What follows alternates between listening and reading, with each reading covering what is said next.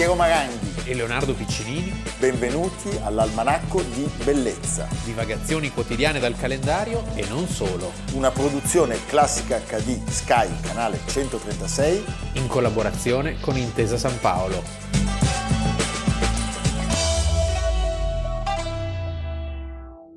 Almanacco di Bellezza, 29 luglio, Leonardo Piccinini. Piero Maranghi. Ieri vi abbiamo fatto cenno della nostra nuova passione per Santa Sofia e, Provincia di Forlì. e per i Santa Sofiesi, ma la Sì. puntata giusta per parlarne è quella di oggi. A parte che questo vino che ci hanno regalato Sangiovese. Sangiovese di Romagna è meraviglioso. Buonissimo. Noi lo mettiamo qua, Leonardo, anche se è già vuota, ma non si vede. Ma eh, oltre a questo nettare abbiamo Sì. ricevuto due libri, I matti di Seguno e Stalag 4B di un grande scrittore Luciano Foglietta. di cui parlammo un po' di tempo fa, segnalammo eh, la sua straordinaria vicenda umana e professionale. È scomparso da qualche anno, nel 2015. L'anno scorso c'è stato il centenario. Sì, scrittore, giornalista, il glorioso resto del Carlino. Beh, è il decano dei giornalisti Sì. forlivesi e ha dedicato una vita a, a raccontare le cose di Romagna nei libri, nei romanzi, negli articoli. È perfetto per la puntata di oggi, lo scoprirete fra poco, perché tra le sue opere ci sono I compagni del Duce, Sangue Romagnolo, Arpinati, Bombacci e Nanni, vincitore tra l'altro del premio Acqui Storia del 2012, e Mussolini e Nenni, Amici Nemici. Allora, eh, quello che noi abbiamo amato tantissimo, oltre alla bellezza di Santa Sofia, è l'accoglienza degli eredi di eh, Luciano Foglietta, la nipote Licia, e di tutti i santasofiesi. Io voglio salutare e ringraziare il sindaco Daniele Valbonesi, e tutti gli amici di Santa Sofia, la splendida Elvira, Ofelia. Ofelia, Orfeo, Orfeo dei nomi eh, letterari. Paolo, Licia, Mario, Tutti, tutti. come siamo stati bene. Benissimo. Quindi noi torneremo a Santa, a Santa Sofia e vi consigliamo la lettura di Stalag 4B. E i matti di Seguno. La puntata può davvero cominciare. Ve l'avevamo detto, eh, li stiamo oggi perché il 29 luglio del 1883 Quindi diciamo gli hanno fatto un brutto regalo di compleanno perché 25 luglio del 43 stava per compierne 60 e Benito Mussolini viene sfiduciato. Noi oggi raccontiamo la prima parte di- della vita di, di Mussolini, cioè Mussolini prima, diciamo, bambino. Eh, no, bambino no, non solo. eh. Lui nasce a Dovia di Predappio, siamo in provincia appunto di Forlì, nel 1883 e eh, cresce sotto l'influsso del padre Alessandro, il fabbro, eh, gran tempra, eh, amante delle donne e del socialismo, con inclinazioni rivoluzionarie, E, e di una maestra cattolica, cattolica. la Maltoni, Sì. Rosa Maltoni. E allora le passioni politiche, ancora oggi, eh, intendiamoci, ma allora le passioni politiche erano veramente forti, per cui queste- su queste cose, cioè più della fede calcistica, non si passava dall'una all'altra con facilità, No. cioè si rimaneva della propria idea. Benito in questo è molto irregolare perché Beh, è certo. camaleontico. Lui, lui viene battezzato Benito Amilcare Andrea in Sì. onore di chi? Benito Juarez, il famoso leader indipendentista messicano che era morto una decina d'anni prima e che quello che aveva sconfitto l'imperatore messo lì dai francesi, il fratello di Francesco Giuseppe Massimiliano d'Asburgo. E se ieri abbiamo raccontato di un indisciplinato come San Giusto durante gli studi, questo Non è molto lontano. no, ma anzi Sì, lo supera, lo supera. Con, con- con slancio perché pensate Benito Mussolini viene retrocesso dalla quarta elementare, credo che dopo di lui sia successo sol- soltanto a me, alla seconda elementare per aver eh, di fatto accoltellato, ferito un compagno durante una rissa. Tu cosa hai fatto invece? Io ho preparato delle frittelle di- Avvelenate. di, Varano e le ho Sì. vendute all'intervallo, quindi c'è stata la retrocessione perché sono stati, dei malesseri. eh no, sono stati tutti male, facevano la pipì blu per giorni No. e giorni, tutti i compagni di classe, è stata una cosa drammatica.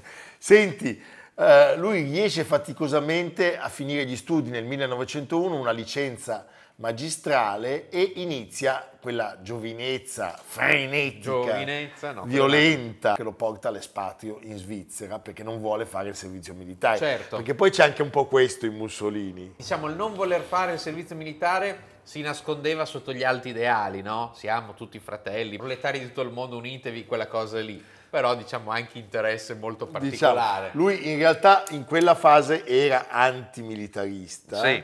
Eh, in Svizzera fa il muratore, viene arrestato perché è clandestino e ha i documenti falsi.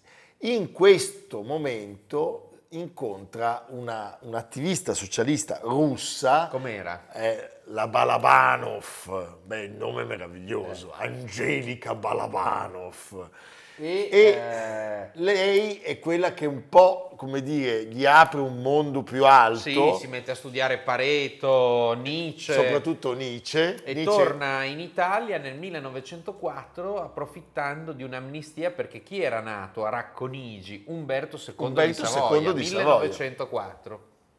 Lui va a insegnare prima a Tolmezzo, Sì. dove viene espulso, però perché anche come maestro è indisciplinato, poi a Genova, dove inizia la carriera giornalistica e viene chiamato, pensate, da Cesare Battisti Certo. a Trento. Allora, eh, lì... E a dirigere la Camera Esatto, del Lavoro. dirige la Camera del Lavoro, ma poco dopo viene cacciato dalla città asburgica perché la sua attività viene considerata sediziosa e anticlericale. Diciamo che da lì in poi è un continuo mettersi in mostra, eh, menare le mani, eh, chiamare la folla alla rivolta. È uno che non sta fermo un attimo. Non sta fermo un attimo, è un megalomane, è lunatico. Si parla anche di un Mussolini introverso, non certo quando ha davanti la folla. Sì.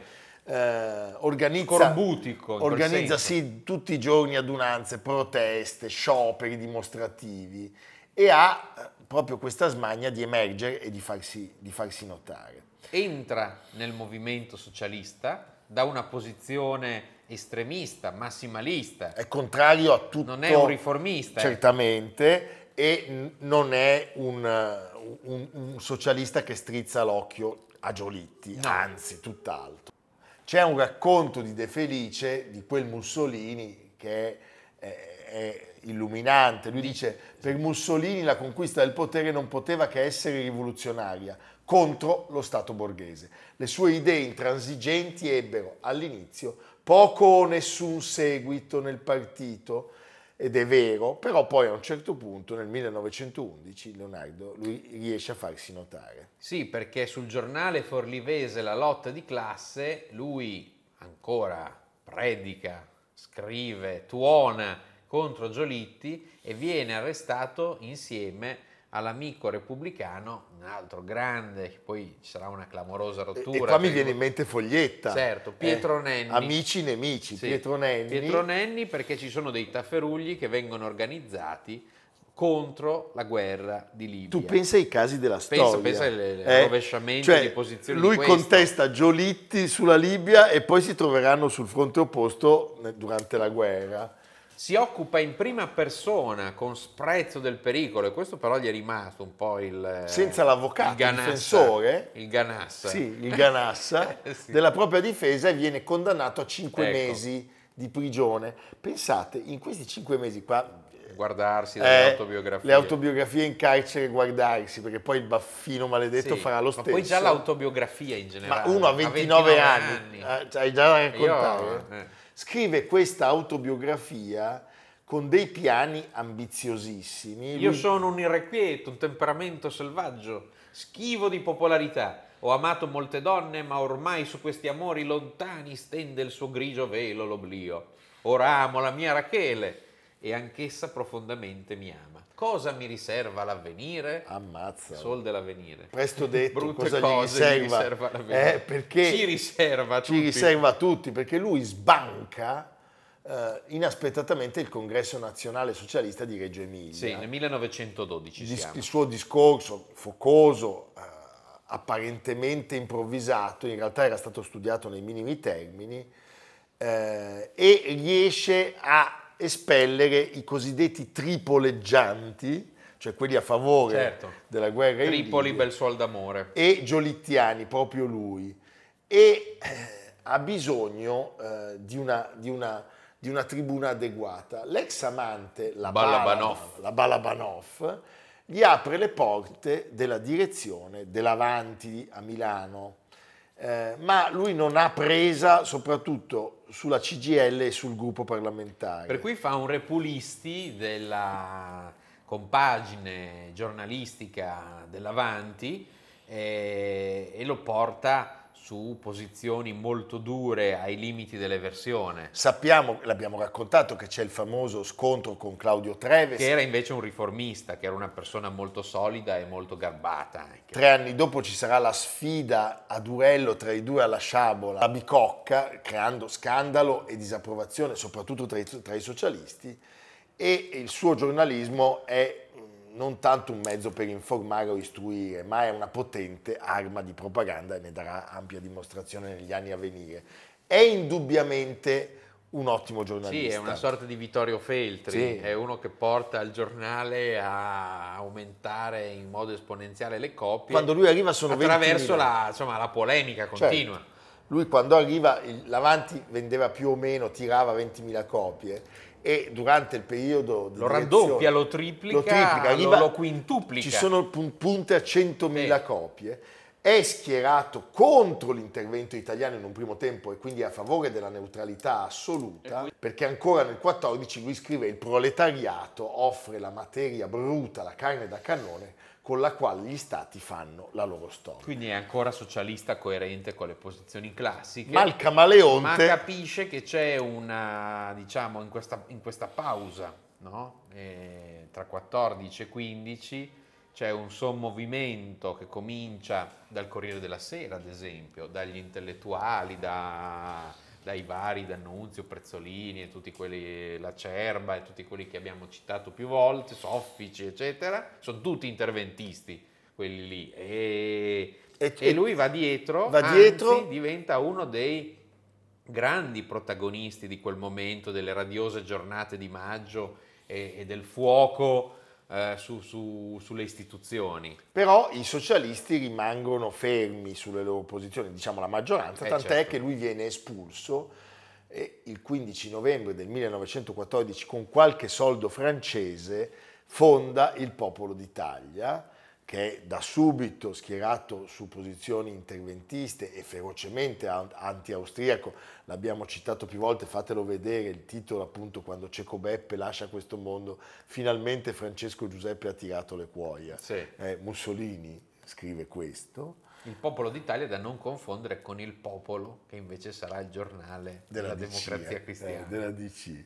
Senti, è anche il Mussolini che nel 17 saluta con favore dalle pagine del giornale l'ascesa dei bolscevichi in Sì. Russia. Tant'è che l'Italia sarà tra i primi stati del mondo a riconoscere l'Unione Sovietica. Cioè c'è una certa simpatia all'inizio tra, tra questi due mondi apparentemente così lontani. Diciamo che questa storia di Mussolini, e noi ci fermiamo qui, eh, si conclude il 23 marzo del 1919 quando affitta una sala di un palazzo a In Milano. piazza San Sepolcro. In piazza San Sepolcro. E lì, lì ahimè, ce la portiamo dietro. Che fino- inizia un'altra vicenda. Ce la Inizia- portiamo dietro, punto. Fino adesso? Sì, Eh? ce la portiamo dietro. Va bene, un ultimo contributo. Non c'è dubbio che il potere assoluto guastò completamente Mussolini. Il Mussolini del 1930 non era certamente quello del 1940. Il Mussolini eh, di dieci anni dopo l'avvento al potere era diventato una specie di marionetta, la caricatura di se stesso, aveva perso proprio il senso della realtà che era stato invece il suo forte da principio, il contatto col pubblico lo aveva perso, il senso della misura e lo ha dimostrato poi con gli errori madornali che ha fatto. Nei primi dieci anni credo che alcune cose buone le abbia fatte, non credo che abbia ucciso la democrazia, credo che l'abbia soltanto seppellita perché era già morta. Da quel poco che mi ricordo l'Italia era un grosso carnevale, anche abbastanza drammatico perché situazione interna era addirittura sfasciata, correva sangue, ne correva molto.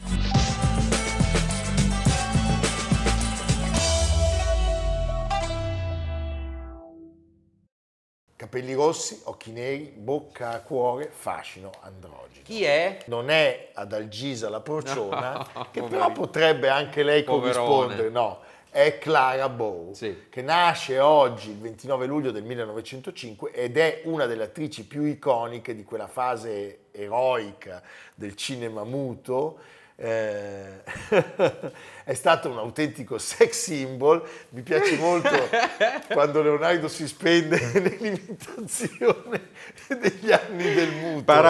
Eh, L'occhio della madre. Allora, stiamo nel mondo della- del, del jazz e eh, degli antidivi. Lei è stata una vera e propria rivoluzionaria, portava sulle spalle una vicenda eh, umana pesantissima e quindi questo le permetteva di essere, di spiccare. È stata comunque la protagonista di film che hanno scritto la storia del cinema sia dal punto di vista del consenso, della- delle emozioni del pubblico, sia anche dal punto di vista delle innovazioni tecniche. Sì.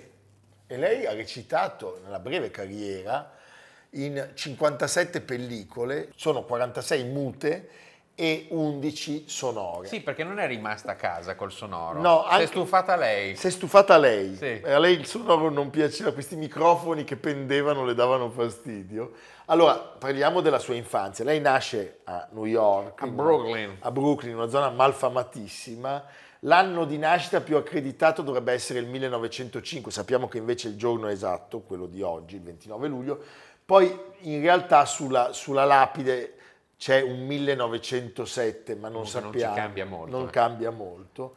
L'ambiente familiare, questo invece conta tantissimo, è tutt'altro che sereno. C'era da scappare. La madre è schizofrenica e il padre abusa di lei, Mamma è mia. un padre violentissimo e la sua è un'infanzia infernale. Tant'è che a 16 anni, pensate, la madre cade da una finestra del secondo piano e subisce un gravissimo trauma cranico che poi, forse a causa della caduta, forse no, visto quello che poi succederà anche a Clara, C'è tutta una serie di disastri uno Sì, dopo l'altro perché una- le viene diagnosticata una forma di psicosi e di epilessia. E Clara impara presto a prendersi cura della madre eh, durante queste crisi e ad E a- accettare questi atteggiamenti ostili. ostili perché la madre poi diventa molto violenta. Pensate che il giorno dopo aver comunicato alla madre la sua intenzione di sfondare nel mondo dello spettacolo, la mattina si sveglia e trova davanti ai suoi occhi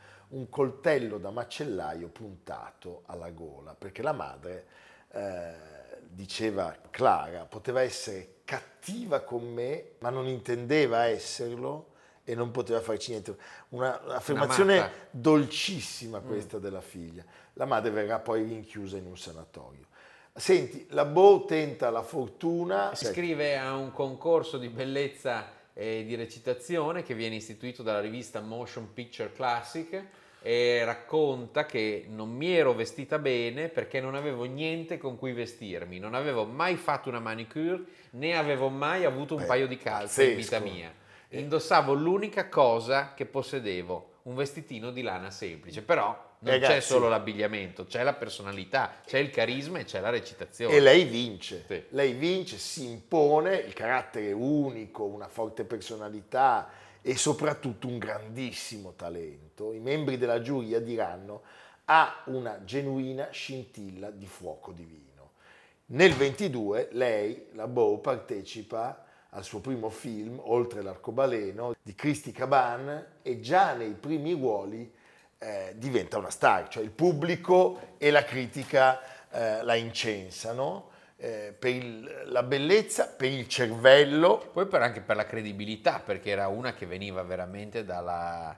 da- era, era una, era un underdog, come si direbbe oggi. Sì, sì, eh, beh, assolutamente.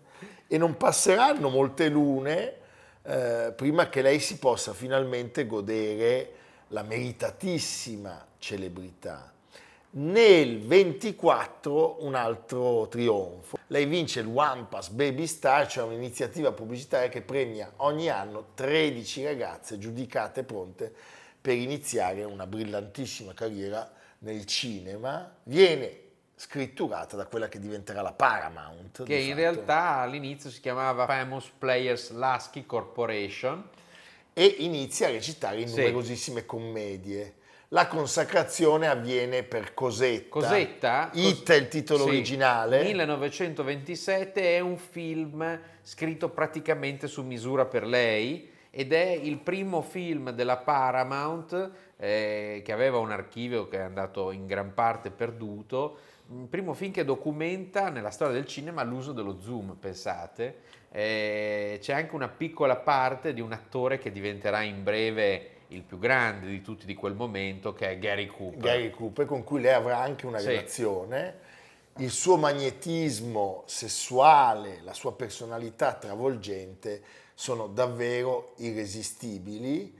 Eh, c'è quel certo non so che, che poi è quello del titolo, di fatto, il titolo originale, e il pubblico si innamora sempre di più. Nello stesso anno c'è anche un altro film che sarà considerato anche scandaloso, perché lei è al centro di un triangolo amoroso con due aviatori sullo sfondo della prima guerra mondiale, il regista è il grande Wellman, e la pellicola Si intitola Ali Wings. e vincerà l'Oscar. Vincerà alla l'Oscar. prima edizione del 1929. È un mega film bellico, sempre targato Paramount, e che è anche il primo, primo film della storia dove ci sono i combattimenti aerei. Devo dire realizzati, com- pensando all'epoca e ai mezzi disponibili, con una perizia sorprendente, incredibile. sorprendente. E lei ormai è una stella, riceve migliaia di lettere al giorno, ma a pari passo con la fama cammina anche l'infamia. E l'invidia. perché i bigottoni americani, che sono i peggiori del sì, mondo, sì, eh, incominciano a spargere voci selvagge E che la- veleni. che l'accusano un po' di tutto, cioè c'è un tabloid che parla di esibizionismo, incesto, lesbismo, tossicodipendenza, bestialità, alcolismo e malattie venere, pensa che roba. Quasi tutto infondato. L'attrice però si diverte, Sì. vive la sua vita eh, alle sue condizioni, dirà eravamo unici, facevamo ciò che volevamo, stavamo svegli fino a notte fonda e ci vestivamo come più ci piaceva. Percorrevo Sunset Boulevard sulla mia Kissel decappottabile con parecchi chow chow rossi che si abbinavano al colore No, dei miei capisci? Lei capelli. metteva i cani rossi, Vabbè. meraviglioso. Al giorno d'oggi si sta molto più attenti allo stile di vita e si salvaguarda la salute, ma noi ci divertivamo decisamente di più. E sono proprio gli anni in cui Gary Cooper, non solo, anche il grandissimo Victor Fleming hanno delle relazioni con lei, che però nel 31 sposa un- l'attore Rex Bell, da cui avrà due figli, e nel frattempo arriva il sonoro. Allora, Lei, lei, aveva un bruttissimo accento. di Brooklyn, Sì. però anche lì ce la fa. No, Cioè, perché aveva una grandissima personalità e quindi rimane in testa al botteghino, però guarderà sempre con sospetto il microfono che Penzolante, pende, sì. eh? E tutto sommato, poi immagino anche perché aveva accumulato un discreto capitale, Tant'è che si ritira nel ranch Nel ranch, nel 33 lei si ritira dal cinema col marito. e va a vivere in Nevada. Allora, il suo declino non è però soltanto quello del... Jazz Society. Sì, il problema è che anche lei accusa delle condizioni Aia.